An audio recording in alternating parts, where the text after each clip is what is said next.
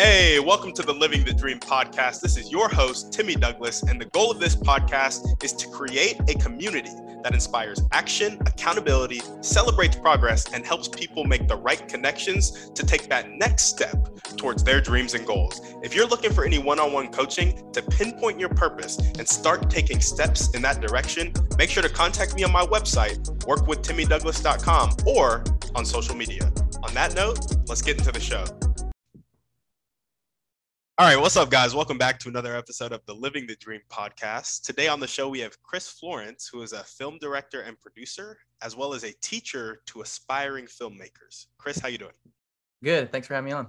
Yeah, of course. Thanks for coming on. And we like to jump right in. So if you can start with telling us a little bit more about yourself and some of the things you like to do for fun, that'd be great. Um, well, I'm a father of three, and my oldest son is almost ready to drive, which is really scary. um, so I'm still trying to figure that out, um, navigate that in my mind. Um, and uh, I've been married for 18 years. Um, we um, live in Central Florida, and some of the fun stuff that I enjoy, I enjoy music, and um, I enjoy movies quite a bit just because of what I do, I guess. So yeah. those are the two probably main things that I like to do for fun. Love it. Love it. And tell us more about being a filmmaker, what specifically you do and what you I know you mentioned some feature films and some documentaries you're working on. So tell us about that. So the feature film that I did was about a year ago, and it's in um, distribution. And what that means is that I have um, a middleman who is out shopping this the movie around, and um, and so that's kind of where that is. And I think they're actually gonna, which is really strange. I just got a proof for like a DVD, which I was like, people still do DVDs. I, I didn't know. So I guess it's they're gonna be selling on DVD. Um, very strange, but um, and then also um, what I do for my day job has a lot more to do with um, like commercial filmmaking than uh, entertainment.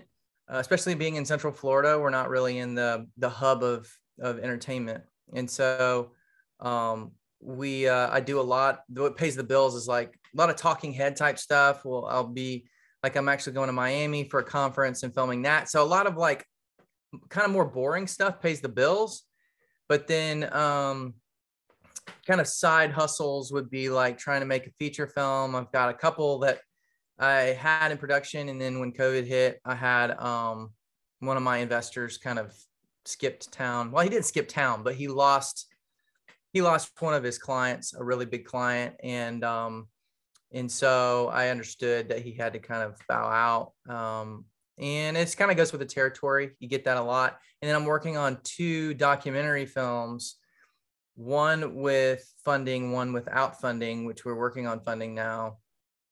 And uh, and so just anything that kind of inspires me and is creative is really what gets me out of bed in the morning, I guess. Um, where you can kind of build any world that you can think of that basically you're only limited by your own imagination. And um, then some of the other stuff that I'm doing um, is I'm working towards uh, building a course for other filmmakers to basically teach them how I produce my film.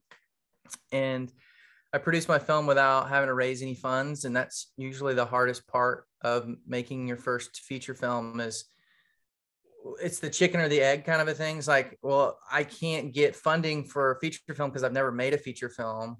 But how do I make a feature film if I can't get funding for a feature film? so you end up trying to um, do a lot of like begging, um, try to crowd fund all those different kind of things. And some people can do it.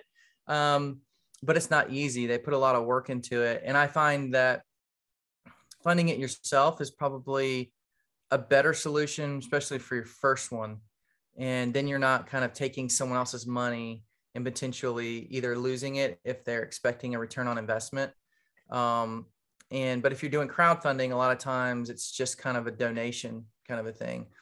And so, um, but I think that if you can prove that you can produce something that's of value and that is coherent enough to be able to put that movie into a distributor's hand that they say, yeah, I think I can shop this around, then it's much easier to find an, an investor going forward. So uh, my course is going to be centered on that step of the journey, which is I haven't made a feature film, but I want to make one, but I can't raise the money. What do I do?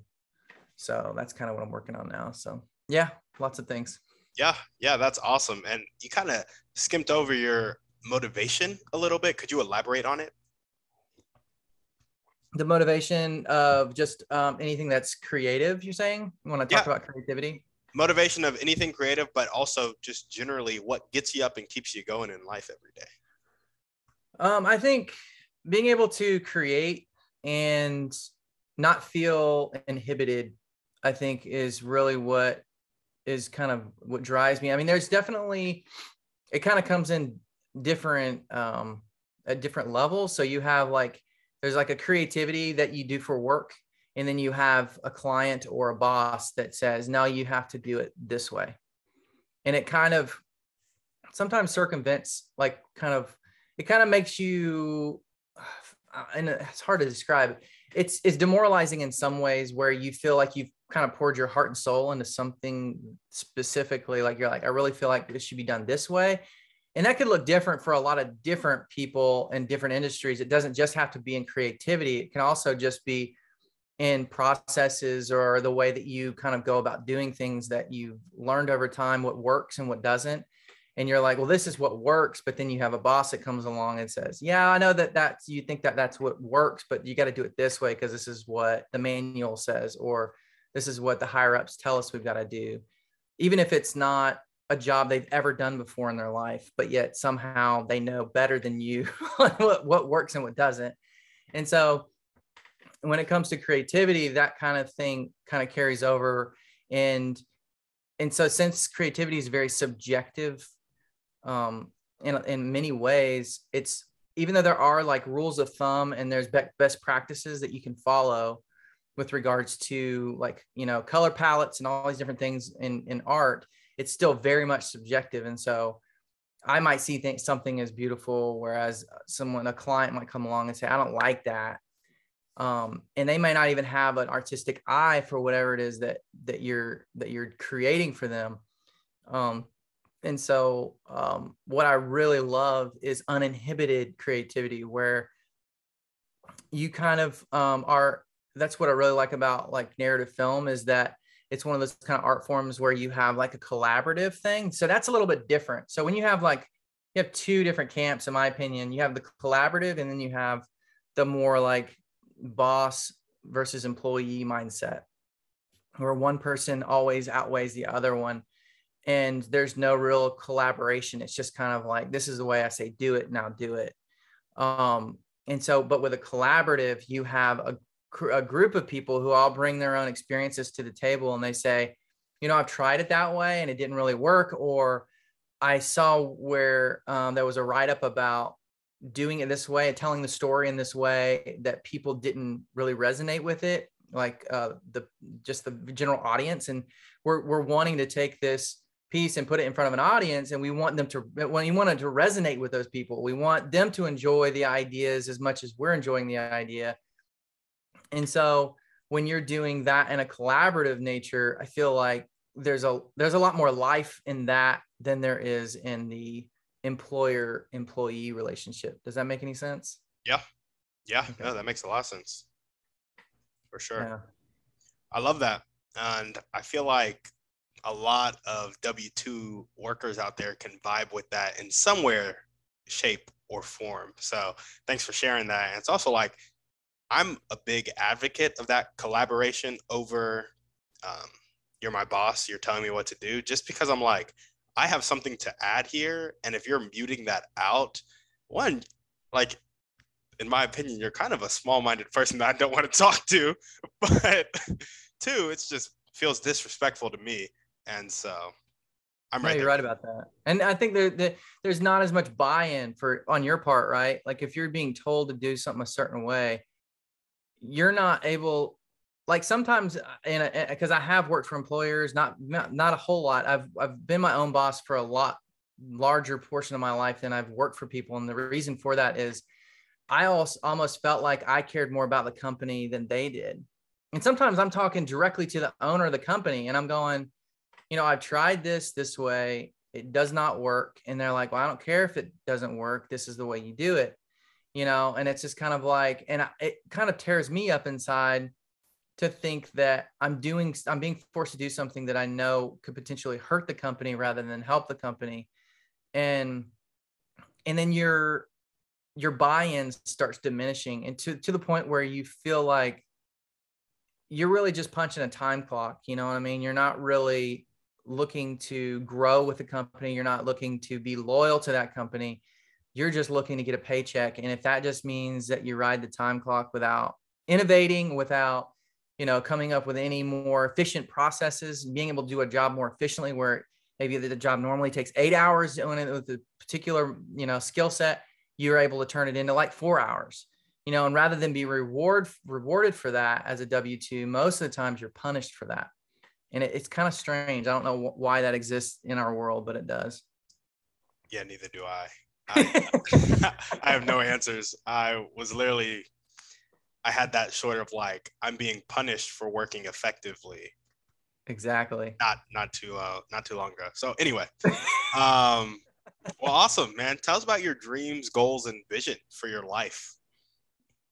Um, I my one of my well my, my main dream I think is to um just be able to successfully have well i want i want my kids to be i want my that's like kind of like my number one thing. It's like if my kids grow up to be well adjusted human beings and they are um they're they basically my legacy right? Like if i don't if my children end up becoming you know in and out of the prison system or whatever and they're not contributing to society but they're actually um, they're actually kind of becoming more of a liability to society i think that that i hadn't done my job. And so if i can't if i can't secure that legacy it kind of doesn't really matter well whatever else i'm working on in life. All that is kind of like it's kind of like the hinge the door.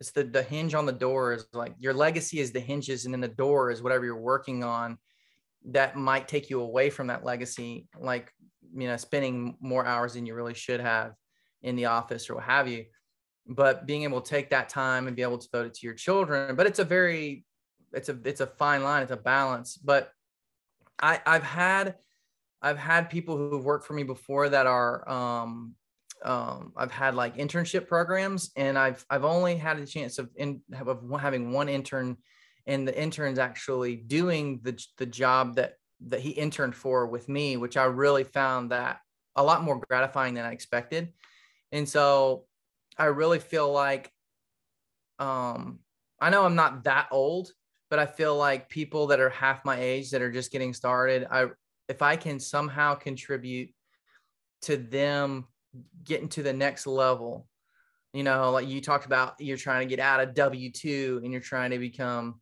you know i don't know if it, i don't know if you're thinking 1099 or whatever you're trying to basically become your own boss. And if if if like i was able to help you get to that stage that would be like very fulfilling to me. So um that to me is really and that's kind of why i started like building the course that i'm building right now. Um and then um we're one of the one of the um, one of the documentaries that I'm working on right now has to do with cancel culture, and um, and so and, and the effects it has on comedy. And so I'm interviewing a lot of comics, and so I'm finding it very rewarding to be able to to take something that's affecting a particular industry and basically shedding light on it and saying, what are we going to do about this? Like, is there something that we can do to for this to change? Um, because I, I fear that it could end up having negative implications down the road on comedy. And so a lot of times when we're dealing with these comics, they kind of look at us like I, I interviewed um, Jamie Kennedy and he was on, I don't know if he's, he's he used to be a lot bigger back in the like the 90s and 2000s than he is now. Um, but he was in Scream and a couple other movies. Um, oh, he was Malibu's Most Wanted.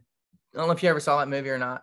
Uh, it's an old movie, but um, maybe some of your listeners seen it. But anyway, Jamie Kennedy kind of looked at. It's a little strange because he didn't really know what our his our motivations were.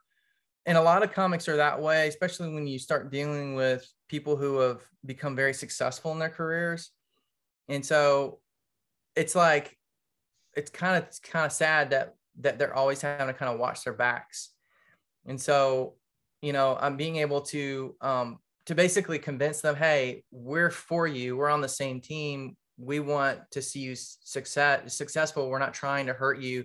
And it's so hard i think because of the way that media has has become just very just creating hit pieces that are basically destroying people's lives.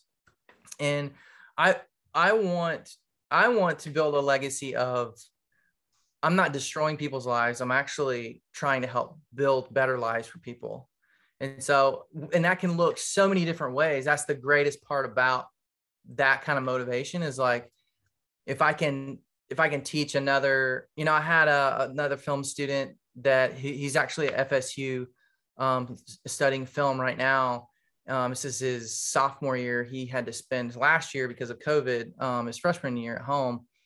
But um, when I first met him, he was like 15 years old and he made, he had already made like a short film. And I just really was like, man, it's amazing, dude. So I had like this old kit of lights that I wasn't doing anything with. And I just was like, hey, this these are like old school lights, so they get really, really hot. They're not LEDs, but I'm not really doing anything with them. Do you think that would be helpful to helping you make more movies and stuff? And he was like, Yeah, absolutely. And so I just gave him those lights. And so, you know, being able to to say that I had I, I was able to have like kind of a, a hand in the success of other people, I think is really what excites me a lot. And being able to do it through creative like through like movies and through different ways of being creative makes it that much better for me. I love that. I love that.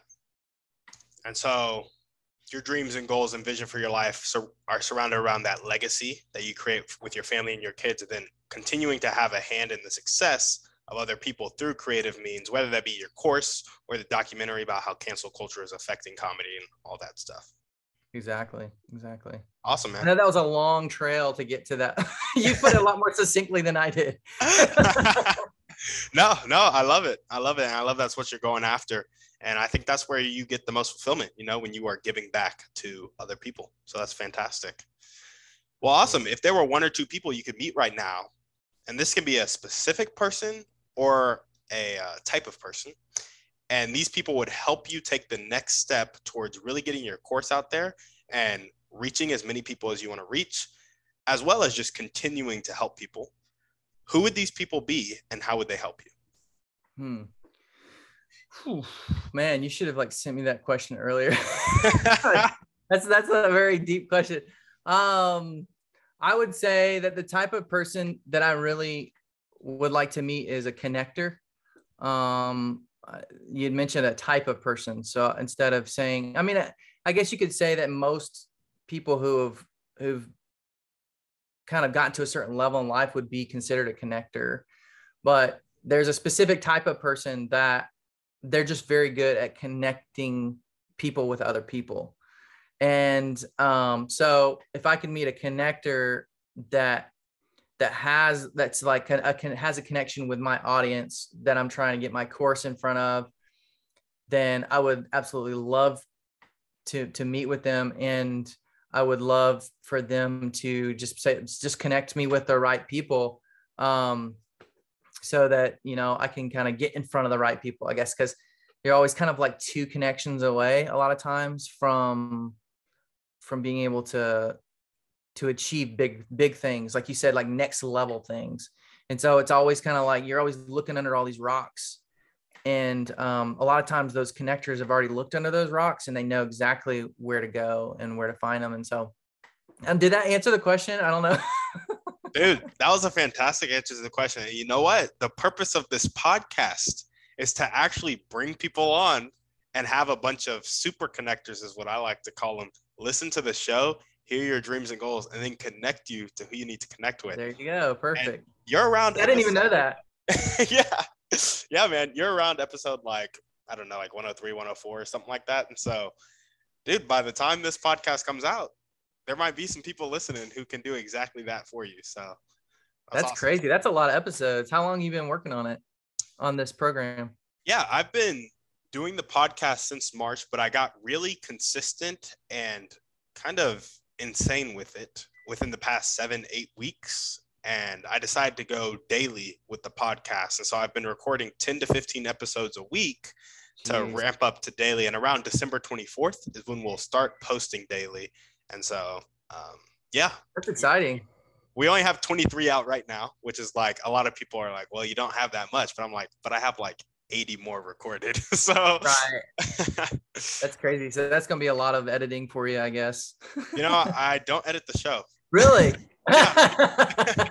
I um it was stopping me from recording because I was like, ah, editing is gonna be so much work. I'm just not gonna do it and I'm not gonna be consistent with it. So I was like, what if I just didn't edit?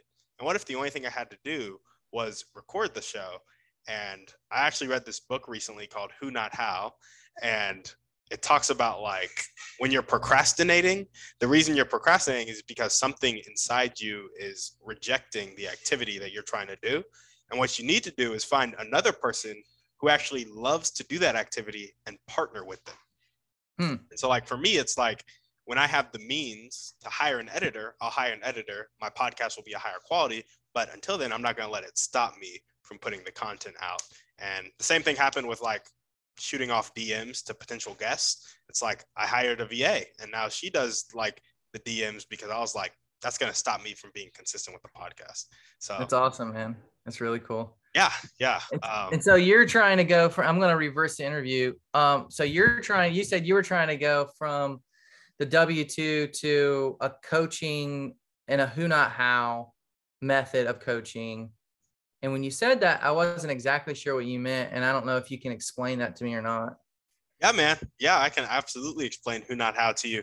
It really is that um, finding your genius zone and like what are you best at? What are you passionate about and what is easy for you to do? You find that and then that's the one thing you focus on.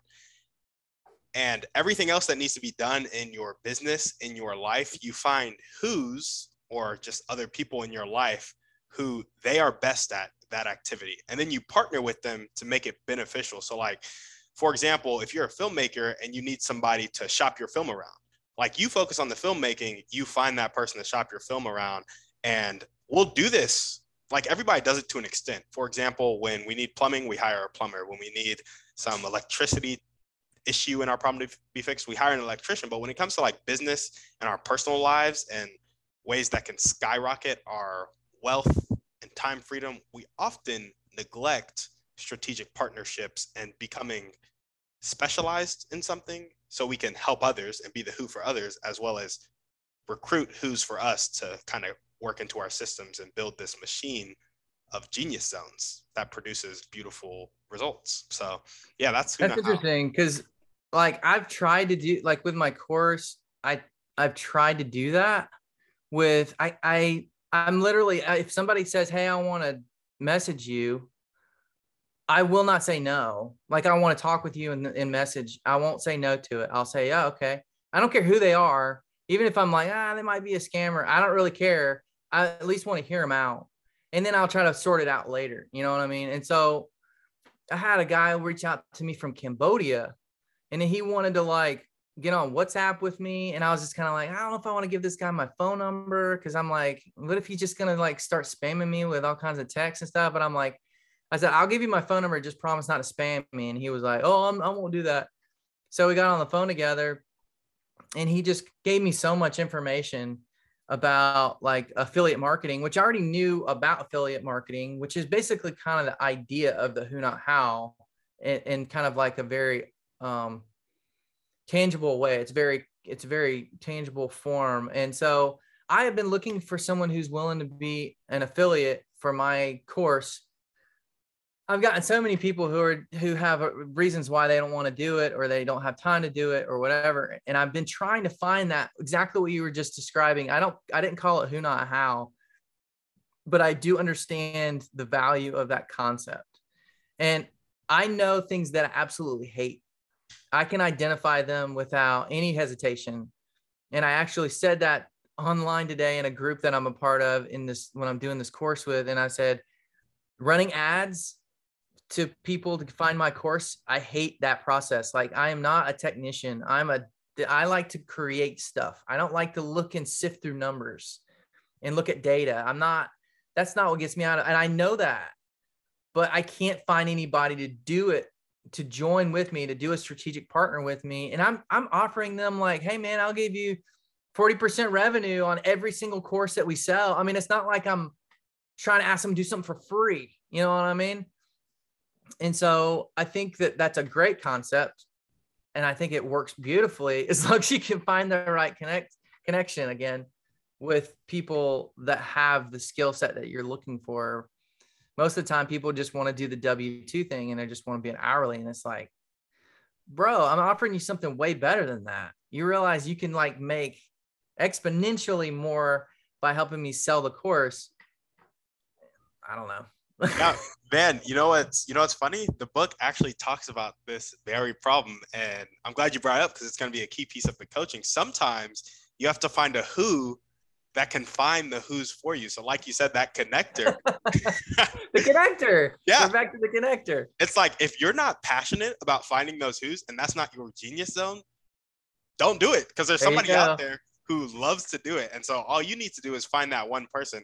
And I can almost promise you there's a service out there or there's somebody out there who has formed a business around doing exactly that. All you have to do is find them.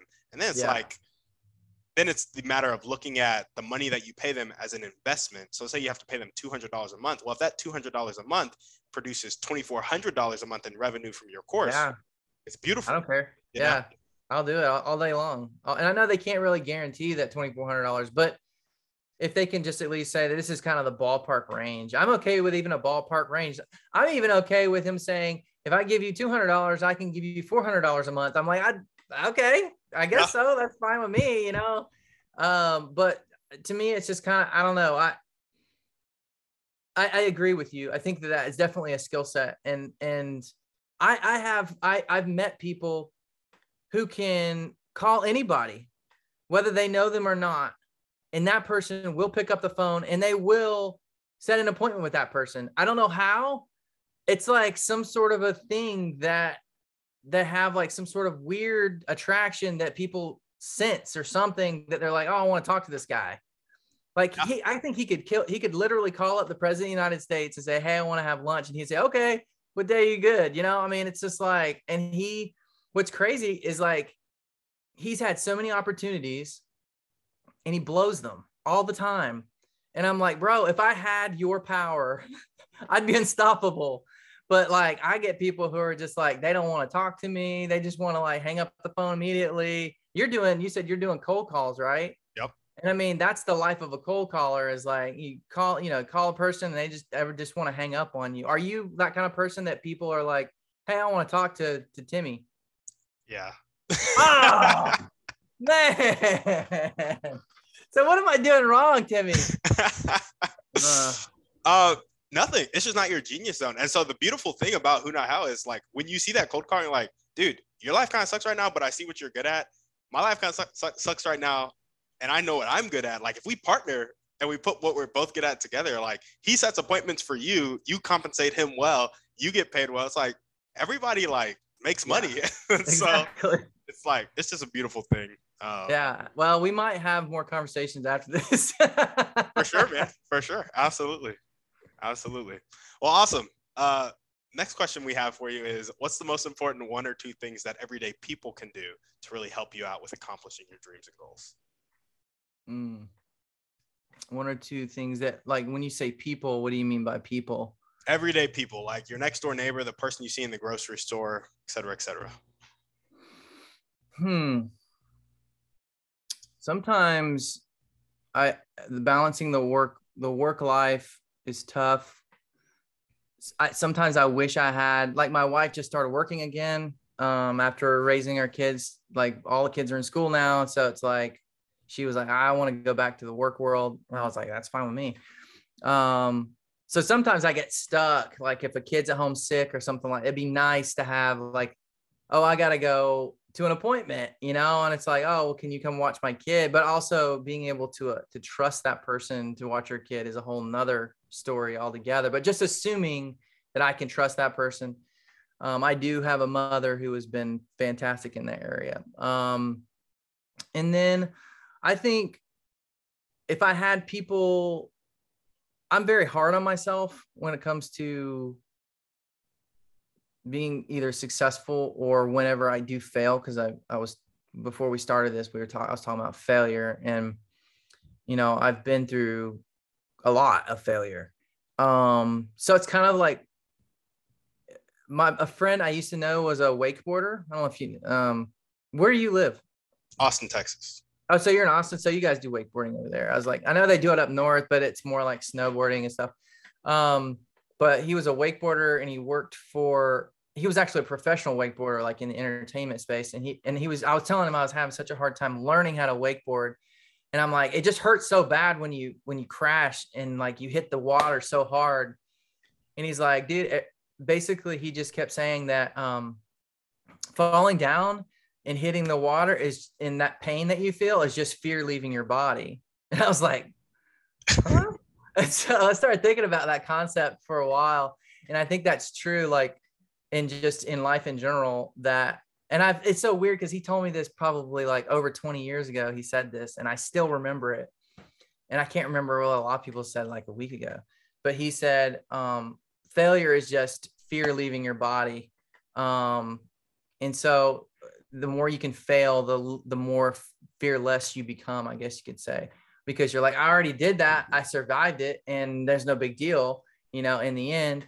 And so um, I think that um, if I could have like somebody, not a yes man, because I don't want to surround myself with yes men, but somebody who would be willing to like to encourage me whenever I'm at my lowest point.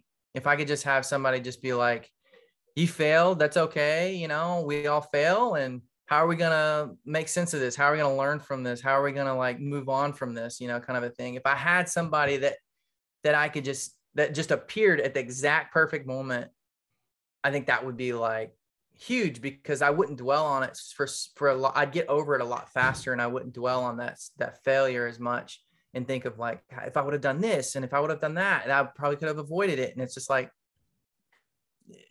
you got to move on. You can't dwell on those past mistakes. You got to just learn from them because if you don't learn from them, you failed twice. So, and you also could potentially fail again in the future by basically making the same mistake. So, I think that um, if I had somebody like a, a like a hype man, maybe it'd be a hype man or something like that, you know, where he's like, you know, just like telling me all the things that I could I, I needed to hear in order to not be so hard on myself. That would be really I don't know if is that answer your question or not. I don't know. Yeah, man. Yeah. Okay. I mean, that's sounds like you just need um, two things: a community that does that for you, but also like a coach or a mentor that you like go mm-hmm. to consistently. So um, there you go. And just friends, like good friends that do that, and that's kind of ties into the community. But um, I do have friends that that do that to an extent, but sometimes when you're I, have always heard that you're the sum of like the most closest friends mm-hmm. um, in terms of your level of success. And so if you have losers as friends, then you're not going to be very successful because they'll just kind of drag you down. but sometimes, um, sometimes I I do feel like that I don't have loser friends. I just have friends that are at, like have different aspirations in life. And so they don't, we don't always kind of mesh.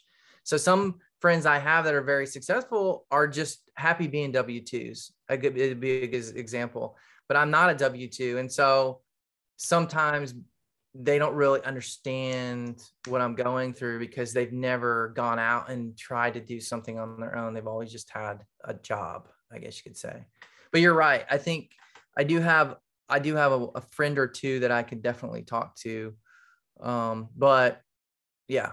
Anyway, that's that's the best. That was the best answer I could come up with. yeah. No, that's great. That's great. So, community to support you, coach, mentor, hype man. And what was the first thing you said about your time and your family?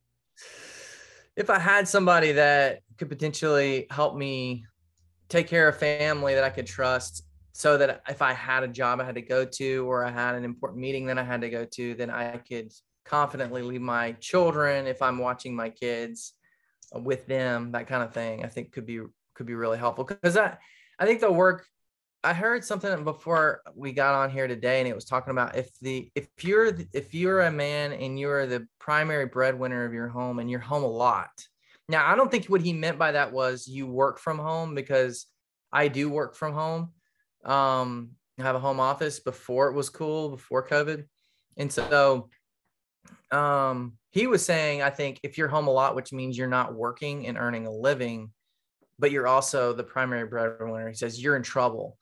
And so he was basically talking about like the fact that the hardest part about being a father is that you can never be 100% there because you're providing you know? And so it's not sometimes i feel like i i get guilty i feel guilty over not having that time with my children but it's like but if i don't do this thing then they're not gonna i'm not the, the power is going to get turned off in the house you know that we're not going to be able to go get gas in the car like all the things that they depend on for me to be as a provider. So it's always kind of like a it's a it's a balancing act that i think anybody who can who would say that this is the secret formula is full of it because i think every family is dynamically different and they all have their own needs. I think having a father who's present in the home is very important. Don't get me wrong. But I guess when it comes to the level of presence that are there, as long as it's not unhealthy, um, there's like a spectrum, if you will, of healthy. And as long as you're kind of falling within that spectrum at some point, then as a dad, you should never feel um, guilty about not being there for the kids. Um, and I'll, I'll, give you an example. I had a job come up that I have to go to Miami for in next week. And my wife was saying, well, our daughter has a Christmas program that she's singing in. And I, and I'm like, I have to go to this. I have to go to this job. I can't not do this job because, uh, you know, I'm looking at the month of December and we have to hit these certain numbers and this will help us hit those numbers. Um, and so I've been like really kind of beating myself up over that idea of missing my my daughter's and she's eight years old. So it's like, you know, she's old enough to remember that I'm not there, but then she's also old enough to know that I would be there if I could be there. You know, she doesn't, I know that she doesn't think I love her any less because I'm not there. But as long as it's not like this pattern you know, of dad's always missing from everything.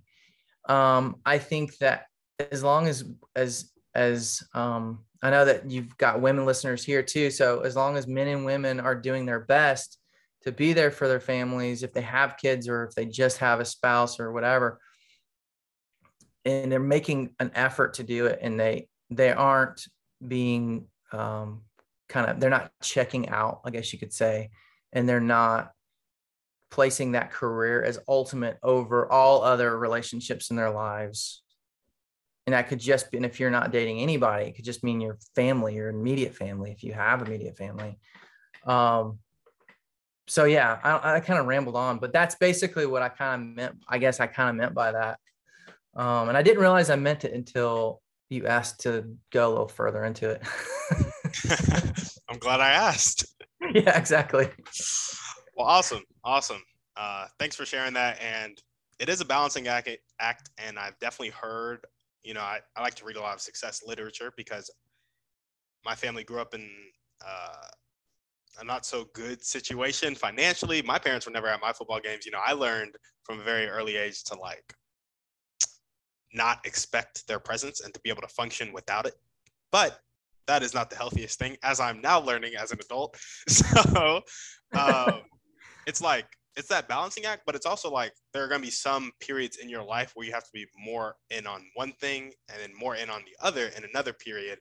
And that's something that's very common in a lot of success literature. Like sometimes you just have to grind, and then other times you have to put down the grind and like say no to some work to be with your family. And so mm-hmm. I think that another you succinctly said it again without going on and on like I did. Good job.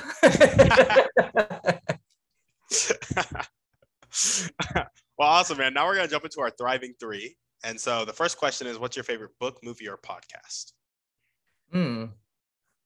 My favorite book. Um, let's see. Actually, you know, it's funny. My favorite book is actually, it's not a, I don't, oh, here it is. Um, it's a buddy of mine wrote this book and I read it before it was published called Before the Vultures Wake. And I'm not much of a fiction guy. Like when it comes to book reading, I would much rather read like more self-help, I guess you could say. Um,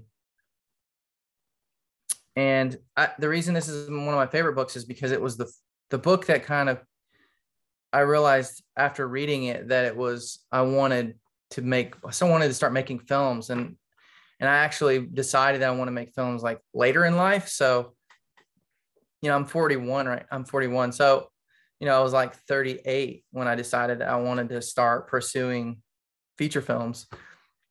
And um, what was the other thing you asked me? You said the your favorite book and what else? Movie or podcast. Movie or podcast. Um,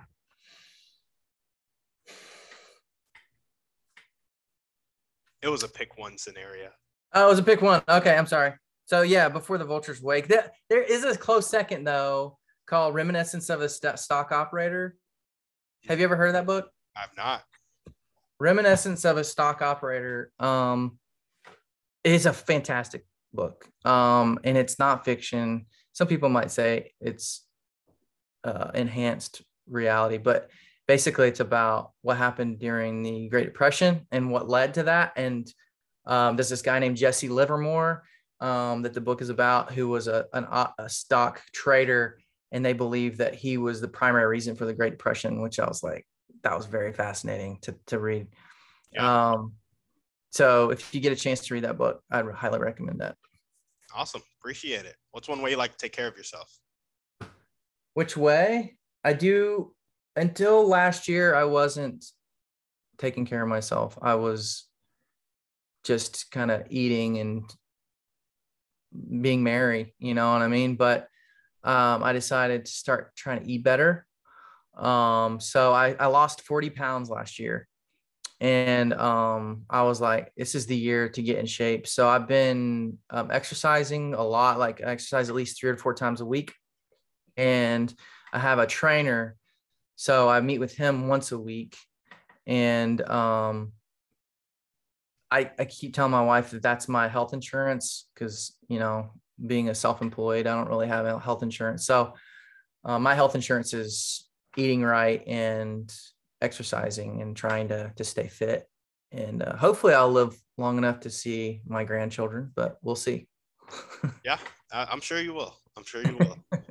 Well, awesome. What's one action step you can take right now to get to your highest priority dream, which is either meeting that connector or really getting that course out there, which I guess would also be meeting the connector. So let's just. Yeah, I mean, I'm not waiting on the connector. It'd be nice if they showed up, um, but the um,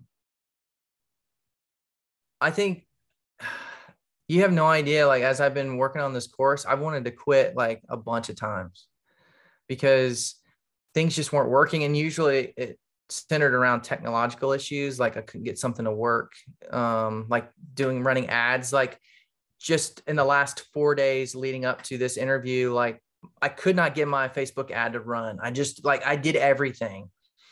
I even like rebuilt my entire funnel platform, like to my landing page and everything in a whole nother system.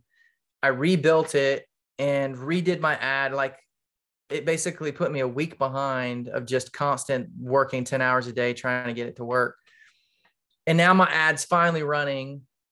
It's not performing as, as much as I hope, but it's only two days in. And so I'm asking people who know more about ads than I do, hey, can you look at my ad? Can you look at my my landing page, make sure everything on there makes sense?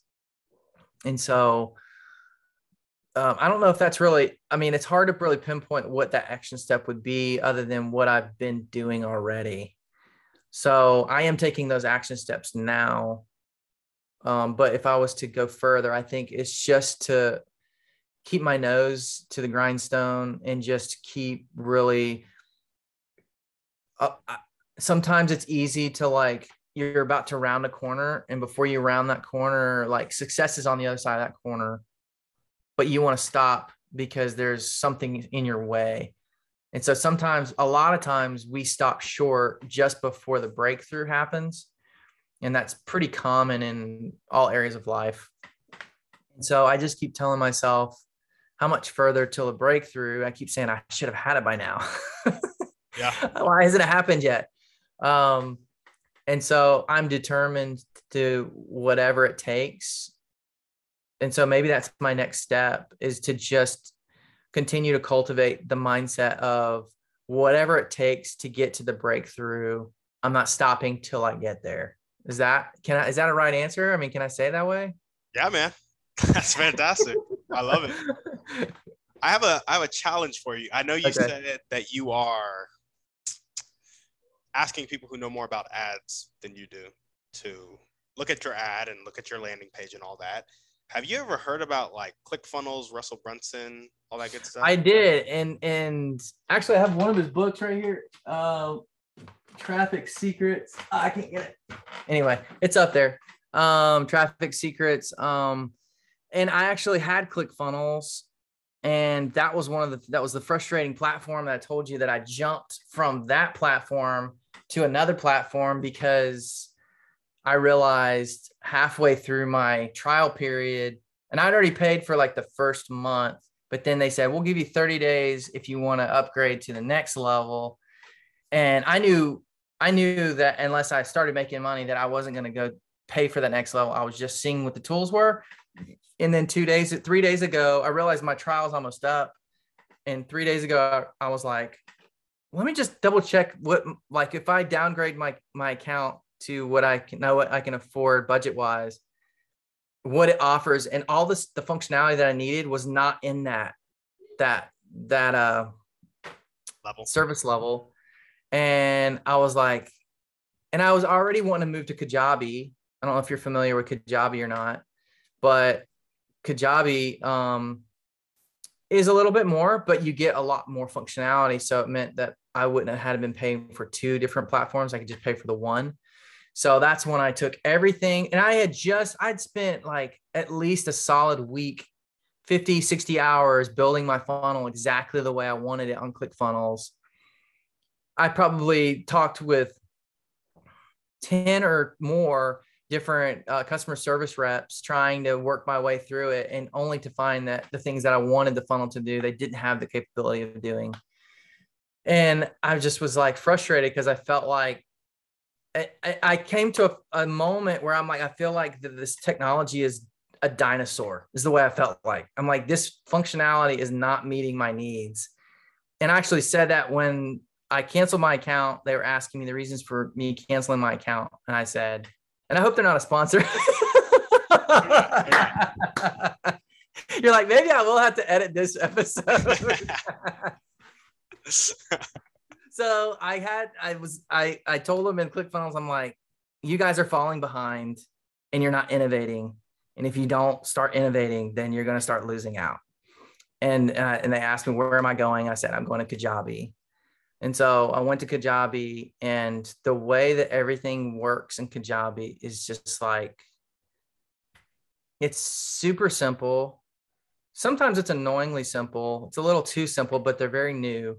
But they're innovating the way that they're doing. They're the way that they're setting up. Like everything's so difficult in ClickFunnels to find. Like the email was very difficult to set up email campaigns. And I know probably most people would just use something like MailChimp or something like that. But I wanted a platform where I could just have it all integrated as one. And Kajabi offered me that. And they have something called pipelines where they have like a landing page and then they set up a whole series of, of email follow-ups. And then you just go through and edit those emails. You can add more emails if you want. But it's just, it's innovative. You know what I mean? And I was just like, I think it was a good move. It was painful to have to like spend all that time and money on ClickFunnels, only ended to end up having to switch to Kajabi. But I'm glad I, I did. I feel that. Um, why, why did you ask me that question? I I asked you because I was gonna say how much is that 50 to 60 hours of your time worth to you? Of doing all of that? like if you so say you're doing 50 to 60 more hours of commercial film which is how you kind of make your money how much money would you have made in that 50 to 60 hours well my day rate for film and that could be anywhere from an 8 to 10 hour day is $1200 so $1200 times i guess six days is what that what 7200 or something like that yeah almost 10 grand is what it cost me to like basically go through all of that and realize I had to find it. so the, it was an expensive lesson. The question is, could you have taken two thousand dollars and outsourced that whole process to somebody? Yeah, I could have for sure. No, you're right about that. Who not how? yeah, yeah. No, I agree with you. Sometimes it's like it's hard though because you're like, well, where's that two thousand dollars going to come from? of like actual real money. But I get what you're saying though. You're right. There's definitely an opportunity cost. And I went to business school, so it's like that was one of the things that I do remember from business school is opportunity cost. So it is a real thing. Um, but you're right. Like if I would have instead had been like handed that off to somebody and said, "Hey, I'm going to find a new client that's going to pr- produce ten thousand dollars," you're absolutely right. Yeah, I mean, I think you get so like in the zone where you're like, this is my goal and this is what I'm going to make happen. And and the other hard part about it is that like I have a background in building websites. Like I used to do that a long time ago. So it's like when you've done it, you know, I already have the skill set, you know, I guess I, you know, but you're right. You're absolutely right. I'll take that. I'll take that L that you just gave me. awesome. Well, I have one more question for you and it requires a bit of pretext. So you know okay. how there are some people in life who have a fixed mindset, aren't willing to accept help, and aren't willing to accept change. And sometimes they die like that. Mm. And then other times they change to a growth mindset, willing to accept help, willing to accept change. In your opinion, what mm-hmm. is the catalyst that causes that change?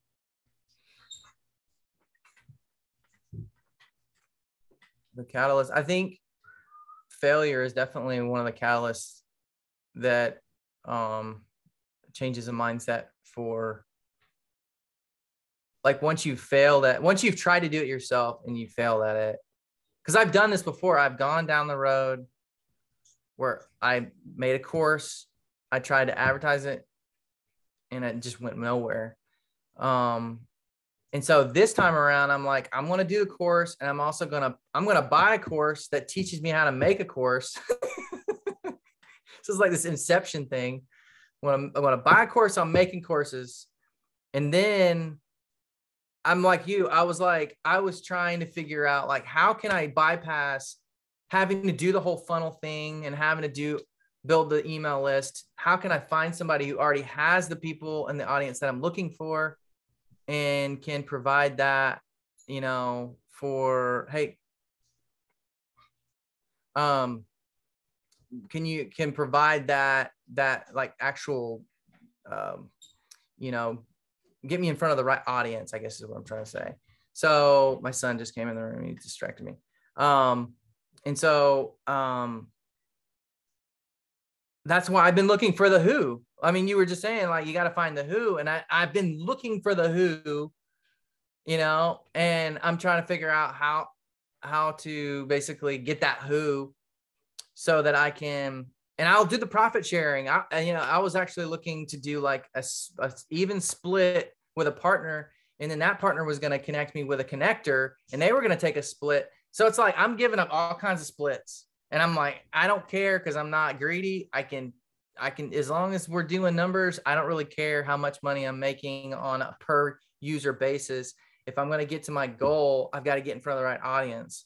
And so I'm, I'm doing everything that I humanly possible, possible can do.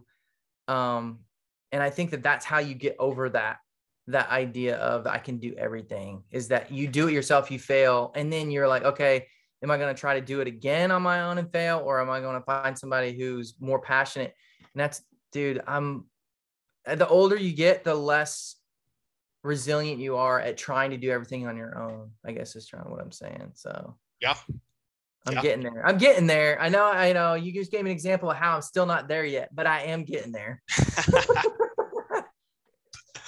I feel that. Well, awesome, Chris. Thank you so much for coming on the show, man. Absolutely. Thanks for having me on. It was fun. Yeah, no, it was a great time. And if you guys are listening to this and you loved what Chris had to say and you support his dreams and goals, make sure to connect him to that connector, spread the news about his course, contact him, see how you can help him, give him any information you have, and you never know, he'll be able to help you um, with filmmaking aspirations or the dude's a wealth of knowledge. He has a lot of other ways he can help you too. So, again, as we always ask at the end of every show, send this podcast to one to two people you know need to hear the message. Shoot us a five star review on iTunes, and we're out. Guys, thanks for listening. Make sure to reach out to our guests and help them accomplish their dreams and goals if you resonated with them. If you're looking for any intentional masterminds or one on one coaching to accomplish your dreams and goals, make sure to check out the website, workwithtimmydouglas.com, and contact me either there or on social media. That's all I got. Have a blessed day.